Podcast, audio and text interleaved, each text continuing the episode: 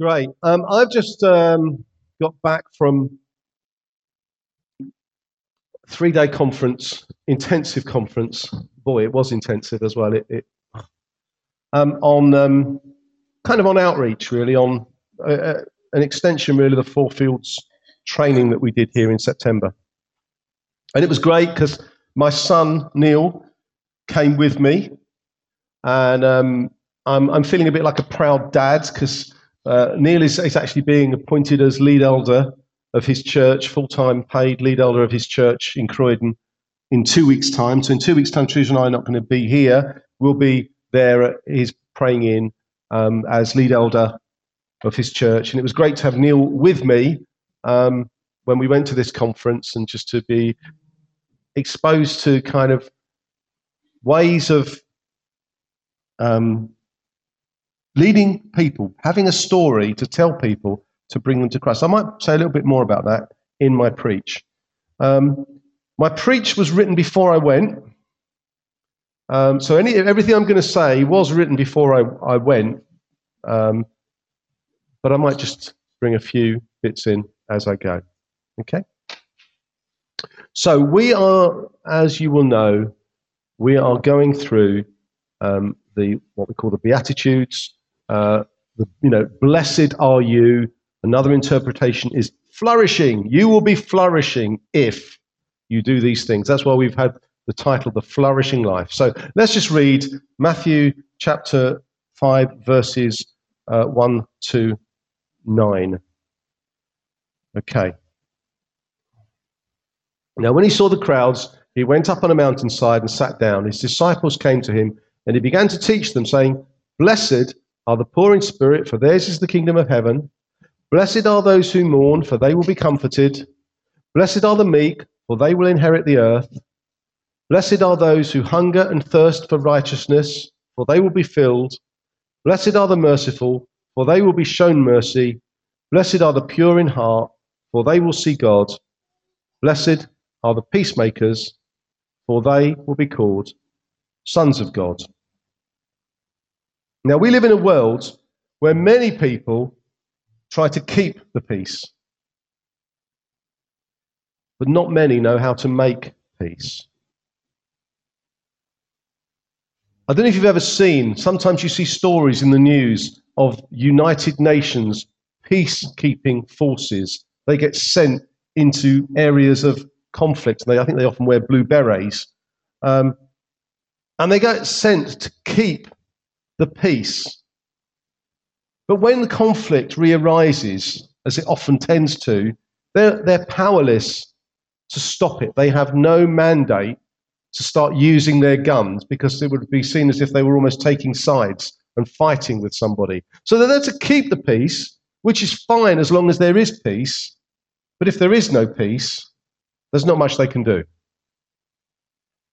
There's a difference between peacekeepers and peacemakers. But we're called to be peacemakers. Being a peacemaker assumes that there isn't already peace in place, and we somehow have to make it.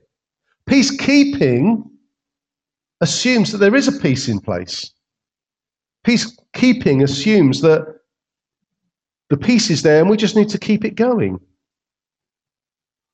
Peacemaking assumes there's no existing peace and that we have to find ways and means, whatever, using whatever materials we have to hand to make, build, and create peace.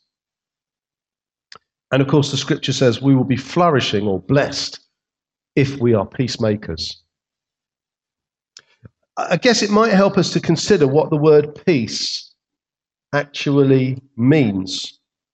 Now, I'm no Greek or Aramaic scholar. It's all Greek to me. Uh, but many of us would be familiar, I think, with the Jewish word shalom.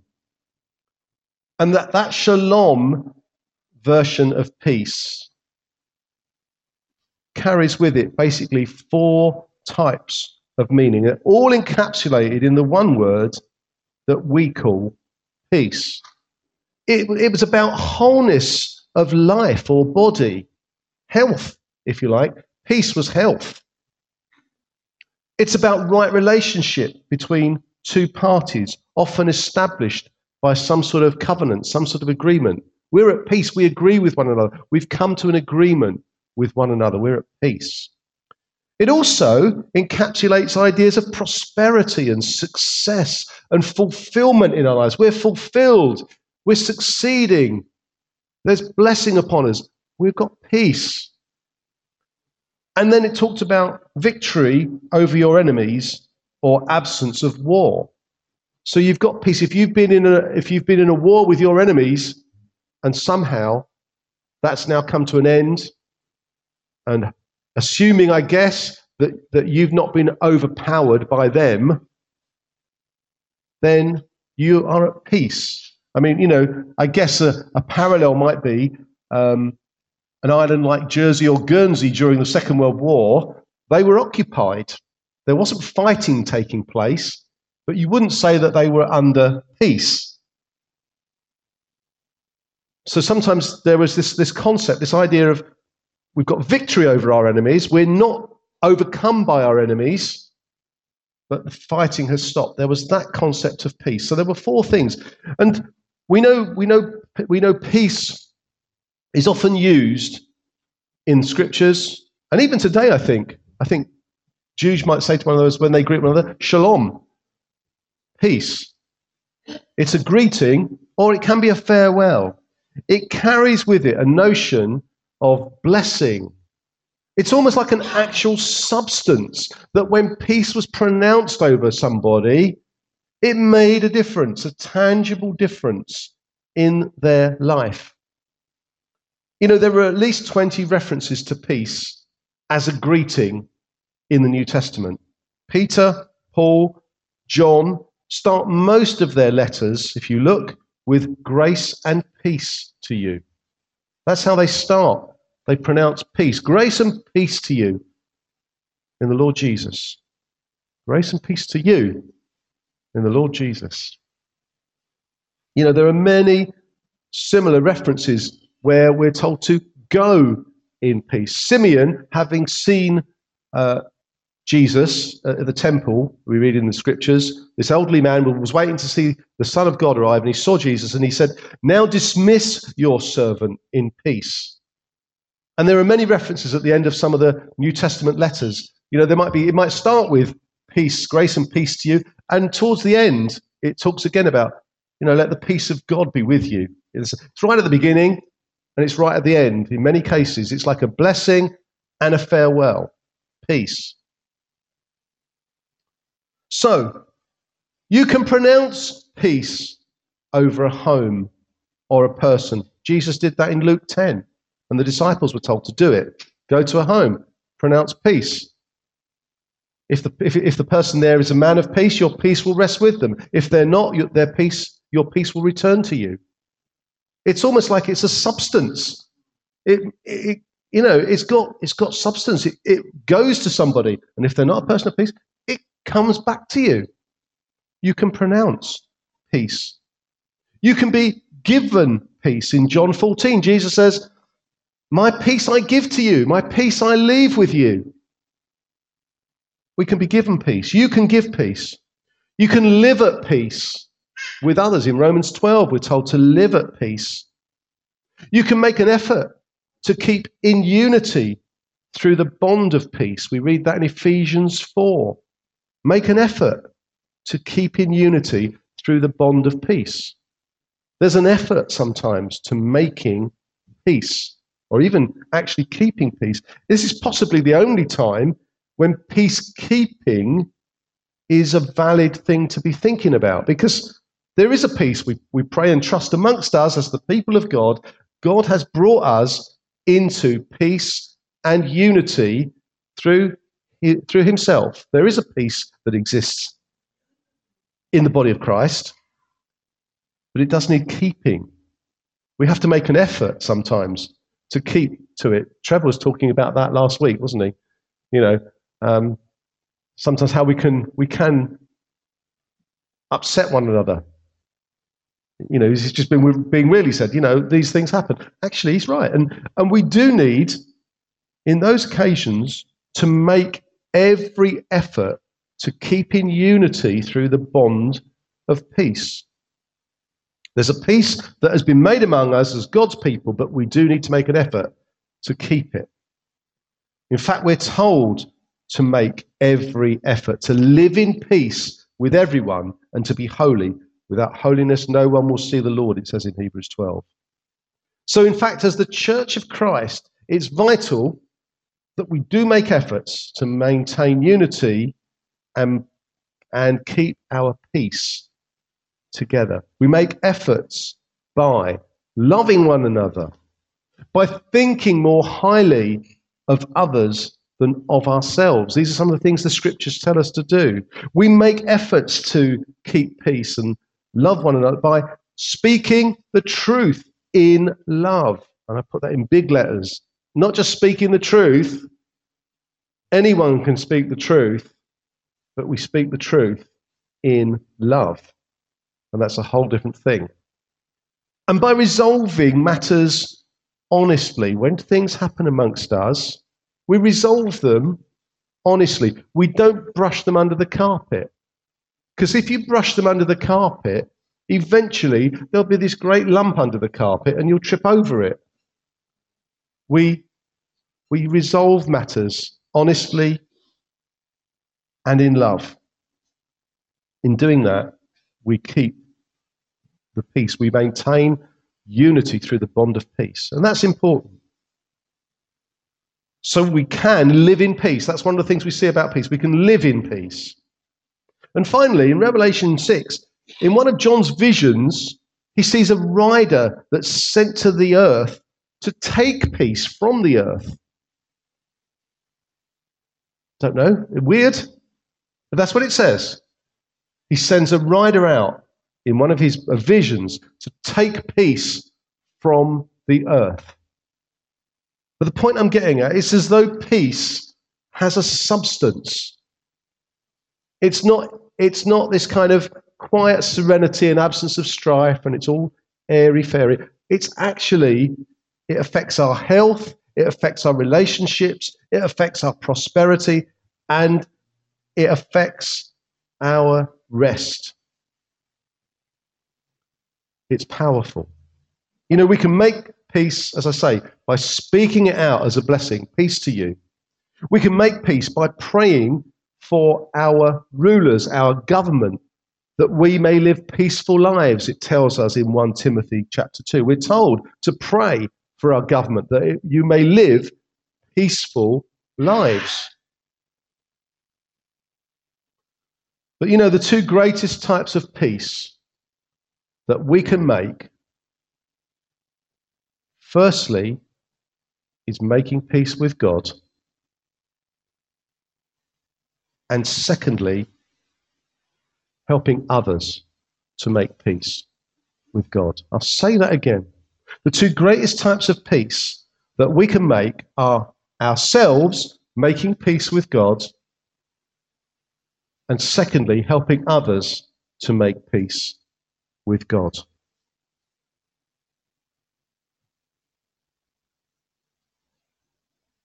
When we make peace with the God of peace, we are given true peace.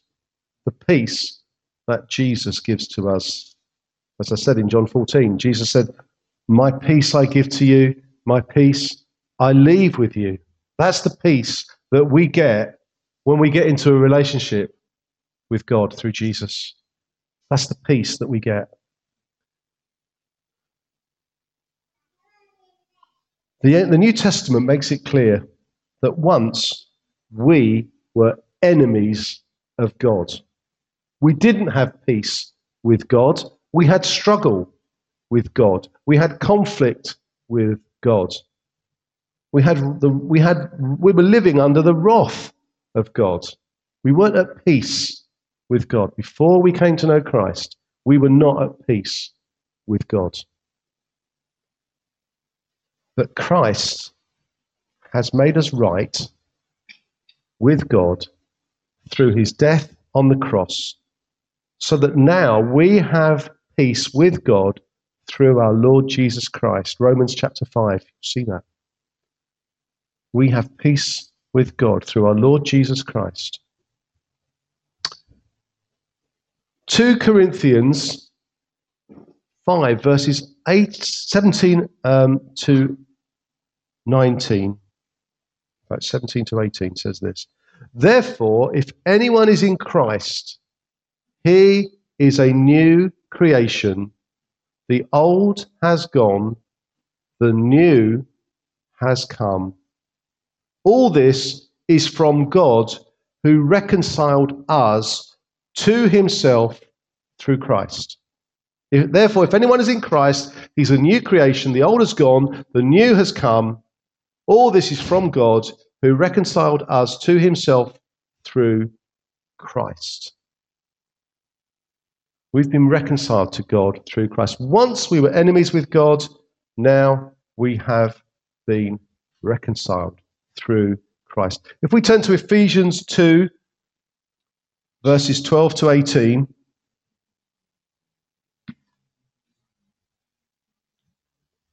Paul writes of the time before we knew Christ. He's writing of the time before we knew Christ. Remember, at that time, you were separate from Christ, excluded from citizenship in Israel, and foreigners to the covenants of promise. And what that means is, at that time, the only people that had any dealings with the true and living God were the people of Israel, and He had made promises to them. And we weren't part of that. We were without hope and without God in the world. But now in Christ Jesus, you who were once who once were far away have been brought near through the blood of Christ.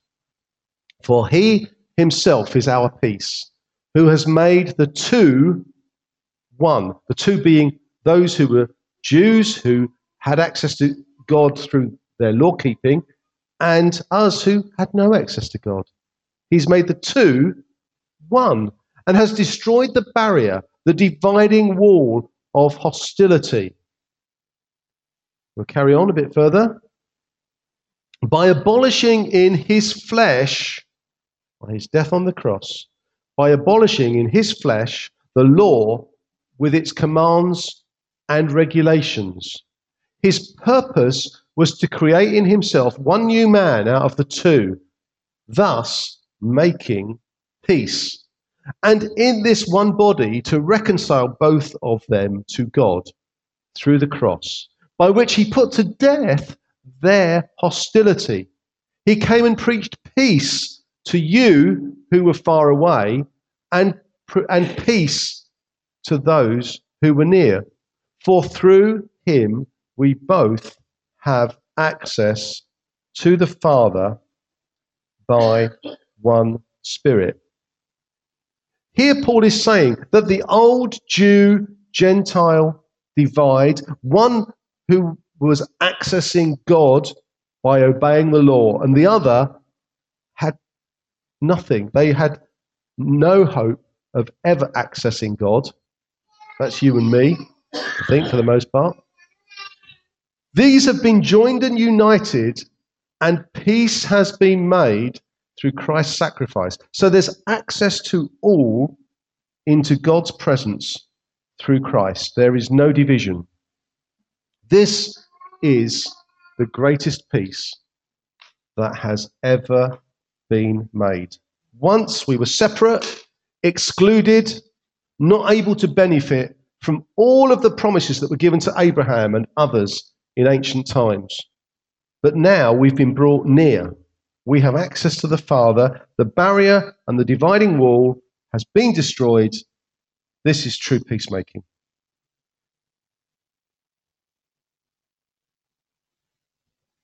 But it doesn't end there. Let's look again at 2 Corinthians 5, verses 17 to 21. Just read a bit further this time. We read the first bit. Therefore, if anyone is in Christ, he's a new creation. The old has gone, the new has come. All of this is from God who reconciled us to himself through Christ. We got that far. But it goes on to say, and gave us the ministry of reconciliation. That God was reconciling the world to himself in Christ, not counting men's sins against them. And he has committed to us the message of reconciliation. We are therefore Christ's ambassadors, as though God were making his appeal through us. We implore you on Christ's behalf, be reconciled to God. God made him who had no sin to be sin for us, so that we might become the righteousness of God. This is also true peacemaking. When we recognize that we can be made right with God and we, be, we, are, we are become right with God, that's when we get true peacemaking. And when we help somebody else to realize that, so that they can come into a relationship with God, that's also true peacemaking. Is God going to reconcile the world to himself apart from us? Is he just going to get on and do it and we have no part in it? That's not how I read it. That's not how I read it. You know, if if we think that's great, I'm saved. Now, God, please do it for everybody else. Then we haven't understood 2 Corinthians 5, verses 17 to 20. If that's what we think. Because we have now been given the ministry of reconciliation and we have now been given the message of reconciliation. Sure, it's Jesus who does the reconciling. We can't make people right with God. Only Jesus does that. But if you like, we're the introduction agency.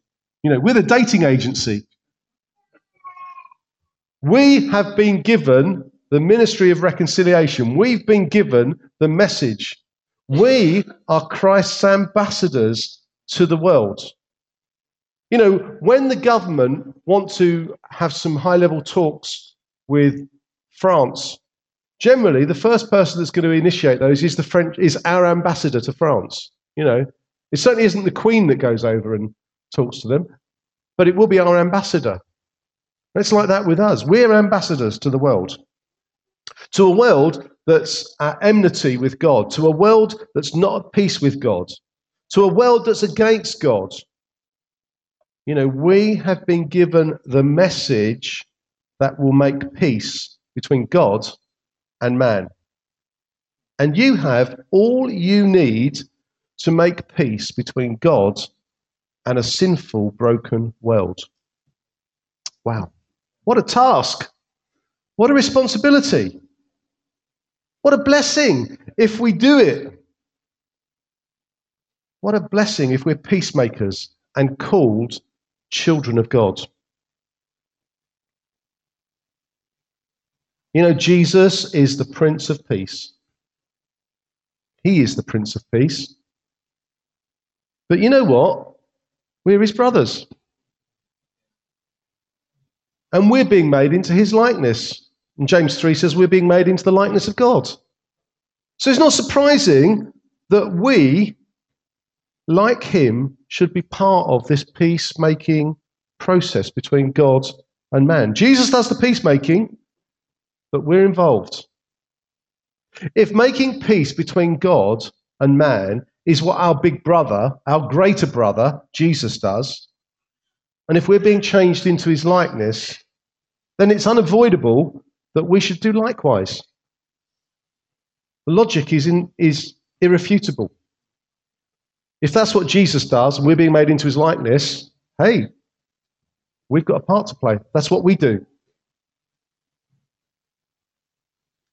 You know, furthermore, in Romans 8, verse 14 to 17, been a lot of references to Romans 8 this morning. I think we should read it sometime. Because those of you who are led by the Spirit of God are sons of God.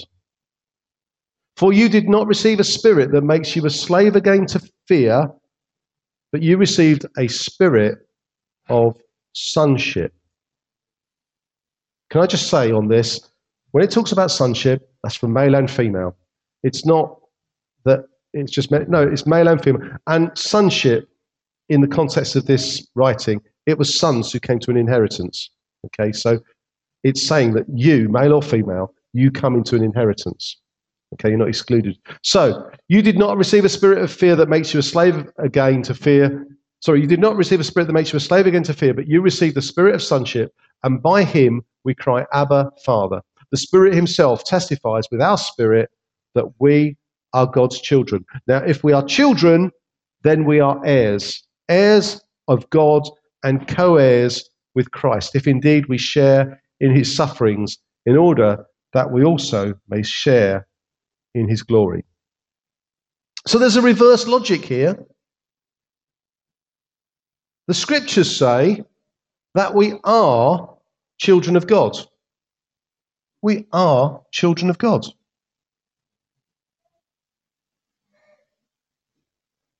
Therefore, we must surely be peacemakers. If peacemakers are children of God, well, if we're children of God, we must be peacemakers. And the scriptures also say and back that up that we've been given this message of reconciliation. So, in conclusion, firstly, if you don't know Jesus, and I don't know, you alone know whether you have made a decision for Jesus. Be reconciled with God through Christ. Have you been reconciled with God? And what I'd say is, you may have in your heart made that decision, but have you ever publicly made that decision? And if you want to, you can do that this morning.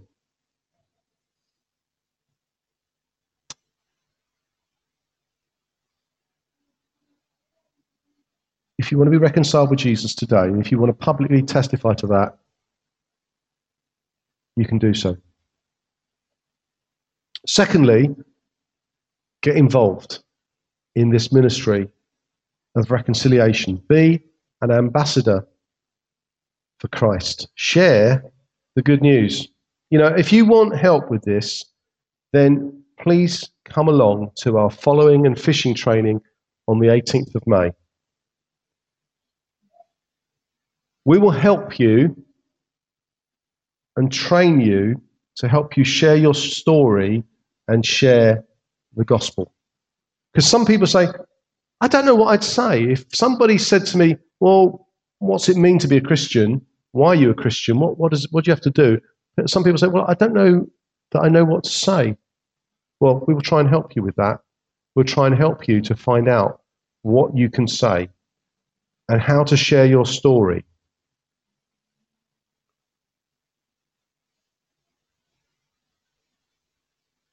So I would say, please come along. We did it, if you remember, go back a couple of years, maybe 18 months ago or so.